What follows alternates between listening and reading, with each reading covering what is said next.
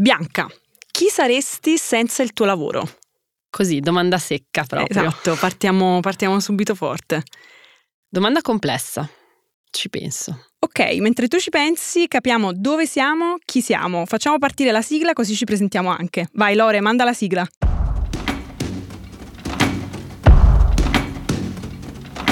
Ciao, io sono Luna, sono autrice e content creator di Will. E io sono Bianca Maria Cavallini, psicologa del lavoro e direttrice operativa di Mindwork, società che si occupa di benessere psicologico in azienda. Questo è Troppo Poco, il podcast di Will in cui parliamo di benessere psicologico al lavoro. E lo facciamo partendo dalle vostre riflessioni. Questa è la prima puntata di Troppo Poco e lo abbiamo chiamato così per un motivo molto semplice, cioè che di salute mentale e di salute mentale al lavoro in particolare se ne parla veramente troppo poco, è ancora un pochino un tabù e quindi noi abbiamo deciso di iniziare a parlarne. Tutto nasce dal fatto che io, eh, diciamo, vittima di me stessa, per un periodo ho sofferto di ansia, di insonnia a motivi legati al lavoro. E la cosa che diciamo mi faceva stare più male era il fatto che io quest'ansia e questa rabbia me la portavo un po' in giro ovunque, cioè uscivo dal lavoro e non è che eh, sono felice, eh, perfetto, tutto passato, ma in realtà stavo, continuavo a stare male. E quando ho iniziato a parlarne con le persone mi sono resa conto mh, di non essere l'unica. E da lì ho capito che piano piano ne stavamo iniziando a parlare tutti quanti un pochino di più. Come mai adesso, Bianca? Allora, Sicuramente per gli ultimi anni, nel senso che eh, la pandemia ha scoperchiato un po' il, il, pentolone da questo punto di vista e ci siamo resi e rese conto che non c'è salute senza salute mentale, questo vale anche al lavoro. E soprattutto, secondo me, ci siamo resi e rese conto che non siamo compartimenti stagni, siamo persone. A certo. me piace dire siamo sfere non spicchi. Ok. E quindi ciò che eh, quando siamo male sul lavoro ce lo portiamo a casa e viceversa. Anzi, i dati ci dicono che succede a 6 persone su 10, nel senso che il malessere... Eccomi. come è normale che sia, il, il, malessere che si genera sul lavoro ce lo si porta a casa, quello che si genera a casa lo si porta sul lavoro. Com- come anche, diciamo, la felicità e le soddisfazioni. Cioè, Assolutamente cioè, sì, che... perché va, va, da tutte e due le, esatto. le direzioni. Certo. Però, come al solito, i sentimenti, diciamo, più tristi sono quelli che ci influenzano di più alla fine. Cioè, io mi sentivo proprio così mega pesante. Quando sono soddisfatta e sono felice, sì, però come al solito le cose belle durano poco, quindi erano molto più lunghi i periodi, diciamo così. O si ricordano meno, esatto. non lo so. Ah, questo è interessante, oh, ci penso. Però eravamo partiti da una domanda, io nel frattempo ho elaborato la risposta, quindi te la... Io sono, sono curiosa di, di saperlo, perché quando me la sono fatta io... Cosa ti sei risposta tu? Beh, io mi sono risposta che starei meno tempo possibile con le persone, cioè sarei una persona più vicina agli animali piuttosto che, okay. che alle relazioni, diciamo, umane, almeno in questo momento della mia vita, perché io ritrovo la mia dimensione insieme a cani, cavalli, eh, pulcini, pavoni, animali di qualsiasi genere. Però molto comunque bello. sono molto felice di essere anche il mio lavoro perché sono, mh, sento diciamo forte, un forte impulso comunicativo comunque, mm-hmm. quindi questo mi fa stare bene. Io invece, senza il mio lavoro, non sarei io. Quindi domanda complessa ma risposta abbastanza semplice nel mio caso. Super secca. Super secca. Anche così. la risposta. Sì, assolutamente. Perché mi rendo conto che io sono il mio lavoro e la mia identità passa anche da quello che faccio. Sicuramente eh, questo è permesso anche dal fatto che faccio un lavoro di un certo tipo, sono psicologa del lavoro, ma anche il mio lavoro in Mindwork è un lavoro molto certo. creativo e tutto, quindi questo facilita un po', però non credo sia solo, solo, questo l'elemento. Poi ho anche il privilegio di fare qualcosa che amo e questo di certo, di certo aiuta. E, e, quindi sì, senza il mio lavoro non sarei io sostanzialmente. Che è quello che ci fa mm, pensare e ci fa dire facciamo o siamo il nostro lavoro? Assolutamente sì. E qui qual è la differenza secondo te? Allora, questa è una differenza che io spiego sempre pensando alla nostra identità e ad altri tre elementi che sono spazio, tempo e relazioni che poi possiamo dirla come si dice in fisica ormai, quindi spazio-tempo tutto attaccato, quindi forse sono anche meno di tre. E nel senso che chi ha il proprio lavoro tipo me eh, ha una gestione molto fluida dello spazio e del tempo, eh, permessa poi ovviamente delle volte anche dalle modalità di lavoro. In Mindwork noi siamo super flessibili. Quindi io ho una concezione di spazio e tempo legato al mio lavoro estremamente flessibile, estremamente mm-hmm. fluida. Sono io quindi a darmi un po' di limiti, di confini, anche perché sennò poi il rischio certo. è venire sopraffatta. E, um, le relazioni che che instauro sul lavoro sono relazioni anche molto amicali, anche di amicizia delle volte, perché per me non c'è distinzione poi alla, fo- alla fine tra lavoro e vita, tutto fa parte mm-hmm. della vita e la mia identità, appunto, come dicevo prima, passa anche dal mio lavoro.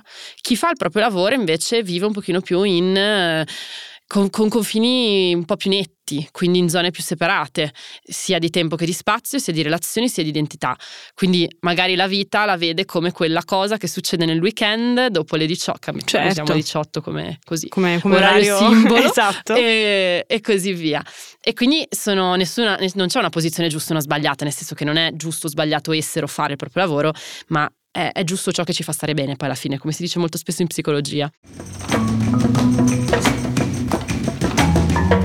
Questa domanda che ti ho fatto è la stessa domanda che abbiamo fatto nella newsletter collegata a questo podcast, sì. che si chiama Chiaramente, per chi eh, diciamo ancora non è iscritto andate a, a iscrivervi, esatto, in cui appunto abbiamo chiesto chi saresti senza il tuo lavoro. Tutte risposte anonime, ne abbiamo collezionate un paio.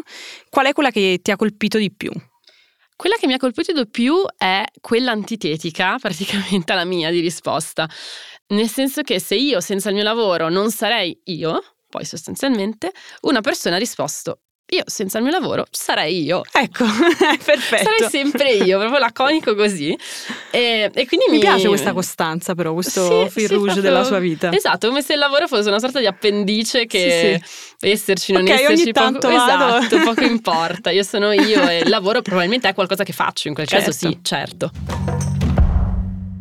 Quella che invece ha colpito di più me è stata questa risposta. Non lo so chi sarei senza il mio lavoro, perché non amo il mio lavoro, non mi piace, non mi fa impazzire, ma occupa la maggior parte del tempo della mia giornata. Io sto per otto ore all'interno di un ufficio, quando torno a casa sono stanco, sono stanca e non ho la più pallida idea di chi sarei e non ho neanche la forza di, di, di capirlo. Come si risponde a questa cosa? Come si reagisce a questa situazione che secondo me vivono tantissime persone? Assolutamente sì, perché poi Uh, io parlavo prima del, del, mio di privilegio di fare qualcosa che amo, ma ci sono tantissime persone che fanno lavori che, che non amano, mm-hmm. delle volte detestano certo. proprio, e delle volte per necessità, perché per, per, per altre certo. volte per altre ragioni, però sicuramente è una casistica molto frequente. In quel caso la, il mio consiglio è quello anche di provare a capire cos'è che ci fa stare bene. Mm-hmm. Eh, io faccio una domanda quando facciamo i colloqui di selezione in Mindwork a tutte le persone che, che, che incontriamo, che è qual è l'attività in cui ti senti maggiormente tu? Ti senti più vivo. Ti senti sì, vivo. ti senti più te stesso, te stessa, in cui ti senti certo. meglio, ti senti bene. Tu raccontavi degli animali, no? Ecco, a parte che... Mi tan- devo aprire una fattoria, esatto. partendo esatto. da questo Vedi? presupposto. Eh, però la risposta arriva in un attimo. Madonna, quanto sarei felice. ehm, però sì, perché poi alla fine è una domanda che che ci richiama proprio non solo quello che ci fa stare bene, ma anche un po' il nocciolo di chi, chi siamo e chi vogliamo eh sì. essere. Poi non è una, una, una, domanda a cui è semplice rispondere. Cioè, nel tuo caso tu la risposta ce l'avevi, ma non è scontato. Eh no, certo. Cioè, ci sono persone che boccheggiano quando certo. gliela fai. E, e, oppure persone che realizzano che ciò che le fa stare bene è un qualcosa che fanno magari per due ore al mese. E allora lì sì che poi davvero se io detesto il mio lavoro, che è un qualcosa che facciamo per un terzo della nostra vita e non riesco neanche gli altri due terzi a dedicarli un minimo. Diventa un attimo complicato. Eh, sì, diventa eh sì. complicato, diventa complicatissimo soprattutto per il benessere psicologico. Certo. Un'altra domanda, anzi un'altra risposta che mi aveva colpito, che è diciamo la terza casistica, e così cerchiamo di essere complete, eh, è quella di questa persona che dice io senza il mio lavoro non sarei niente, perché il lavoro è tutto quello che ho. Ba ba ba ba. Mm, diciamo che possiamo Ci anche bene questo... un po' di musica drammatica esatto. questo effettivamente anche questa è una casistica molto diffusa, no? Sì. Soprattutto in questo periodo in cui appunto le cose si mischiano tantissimo. Paura di staccare, paura, diciamo, quasi senso di colpa di non lavorare, Senza paura quasi. di eh, esatto. paura anche di ehm, di uscire da una comfort zone, perché per molti magari il lavoro diventa una comfort zone, dici ok, io in quello sono bravo, mi dedico completamente a quello, non, lo, non voglio sapere cosa c'è oltre e non voglio provare a fare altro. Come ne usciamo da qui? Domanda anche questa complessa, eh, ma ci proviamo a rispondere. Solo domande semplici qui. Esatto. Solo domande semplici. non vedo l'ora di vedere poi quelle delle, pro- delle prossime newsletter. Esatto. No, allora è, è, complesso perché sicuramente, come dicevi tu, è una casistica sempre più, più diffusa, soprattutto nel, nel, mondo sempre più digitale e, e, fluido in qualche modo in cui viviamo, in cui tutto è mescolato. Poi ci sono tante persone che accusano molto questo, questo aspetto no, della vita, cioè eh, che, che, dicono: vabbè, ma non è sano fondersi certo. così tanto col proprio lavoro. E, e, io sono d'accordo, cioè quando io faccio il discorso essere o fare il proprio lavoro, nell'essere eh, però ci sono, anche nel fare, ma nell'essere ci sono dei rischi. C'è un rischio anche di andare oltre, di farsi sopraffare, di giusto appunto diventare completamente il proprio lavoro. Ma essere il proprio lavoro vuol dire anche essere il proprio lavoro, cioè c'è quell'anche che in qualche modo io do sempre per scontato, ma forse non dovrei. Ehm, che, che però cambia tutta l'equazione, perché se io sono solo il mio lavoro, allora lì sì che c'è un aspetto da attenzionare. Posso dire che forse correggimi se sbaglio, è un po' come quando ti fidanzi. Cioè, Brava, che sì. dici, io senza, diciamo, il mio fidanzato sarei la persona che sono, uh-huh. sto a posto, cioè io sono felice, sono, sono tranquilla. E invece poi ci sono quelle relazioni mh, che appunto possiamo dire, possiamo chiamare tossiche, no? come diciamo oggi, in cui tu diventi completamente dipendente dall'altro. Sì, Ed è sì. così che le persone magari possono diventare completamente dipendenti dal lavoro uh-huh. e senza quello si cade un po' in un baratro. Sì. Ci sono persone che perdono o lasciano anche volontariamente il proprio lavoro e che poi alla fine dicono io non so più chi sono. Eh, certo. Come quando finisce una relazione, no? che molte volte c'è la certo. crisi identitaria del ok, ma io adesso chi sono senza quella persona. Certo. Quindi sì, eh, ed è per quello che è importante un po' tornare a sé e, e, aversi ben presenti, non so come dire. Assolutamente. In psicologia si parla tante volte di base sicura. Eh, a me piace pensare che dovremmo imparare ad essere tutti e tutte la nostra base sicura a cui tornare sempre che si tratti di relazioni, di lavoro e così via. Però su questo poi no, mi rendo conto che non sia semplice, cioè ci vuole anche un lavoro su se stessi o su se stesse per farlo. Ed è interessante perché poi ovviamente queste persone probabilmente a volte magari ricoprono anche dei ruoli mega importanti, diciamo mega impegnativi e possono essere anche magari d'esempio corretto o sbagliato per altre persone. Per esempio, io ogni tanto penso al fatto che diventa un pochino difficile eh, dire sto male, uh-huh. oggi non ce la faccio, prendere consapevolezza dei propri stati d'animo, cioè dire io oggi ho l'ansia, non, non, riesco, oggi ho il panico addosso oppure mi sono svegliata che veramente sto male, non riesco a venire al lavoro. Quante persone dicono sto male perché psicologicamente non ce la faccio e oggi al lavoro non ci vengo oppure questa riunione non la faccio? Poche. Ecco. No, poche, ma per, per, tante ragioni. In primis perché i luoghi di lavoro non sono molte volte percepiti come luoghi sicuri, in cui le persone si sentono a proprio agio nel giusto affermare di, di non star bene da un punto di vista psicologico. Perché viene vista quasi come una debolezza. Sì, assolutamente. Come dire, vabbè, ma forse non ti stai impegnando abbastanza, vabbè, ma fai di più, vabbè, ma non ti lamentare. Esatto. I problemi sono altri, cioè certo. cioè tutte quelle microaggressioni anche che poi ci arrivano nel momento in cui magari proviamo ad alzare la mano e dire guarda, io oggi no, non sto bene, ma non sto bene non perché mi sono rotto una gamba, non sto Ma bene perché, perché mentalmente non, mentalmente non, non ci sono, faccio, non ci certo. sono, esatto. E poi questa cosa ti porta ad accumulare, cioè se tu non ti fermi e dici io oggi non ce la faccio a venire, non lo farei neanche il giorno dopo e piano piano accumuli, accumuli poi a un certo punto esatto. uh, scoppi perché poi le nostre risorse non sono infinite. Il Quindi, famoso burnout. Esatto, ma ben quello, eh? Ben sì, quello. Sì, a un certo punto le, se continui, continui, ad avere la fiamma eh, sotto di te, poi a un certo punto non c'è più niente da bruciare perché certo. le risorse sono tutte andate. E, ed è fondamentale da questo punto di vista anche essere noi stessi e noi stesse in qualche modo um, proteggerci, non so come dire, no? Perché un conto è la febbre. Un conto è avere un termometro che mi dice che oggi ho 38 e sono legittimata a non andare a lavorare. Un conto è avere uno stato psicologico, un vissuto psicologico in quella giornata che non mi fa sentire in grado di lavorare. Certo. Se non sono io la prima a legittimarmi ad avere, a sentire, a non star bene, non lo faranno mai gli altri. Cioè io devo essere, non so come dire, legittimare me stessa a non star bene darmi la possibilità, concedermelo. Sì, mi viene da dire che in queste situazioni è sarebbe molto utile avere un esempio da seguire all'interno dell'azienda, cioè dire sì. ok, quella mia collega, quel mio collega l'altro giorno non è venuto al lavoro perché ha confessato che psicologicamente stava male.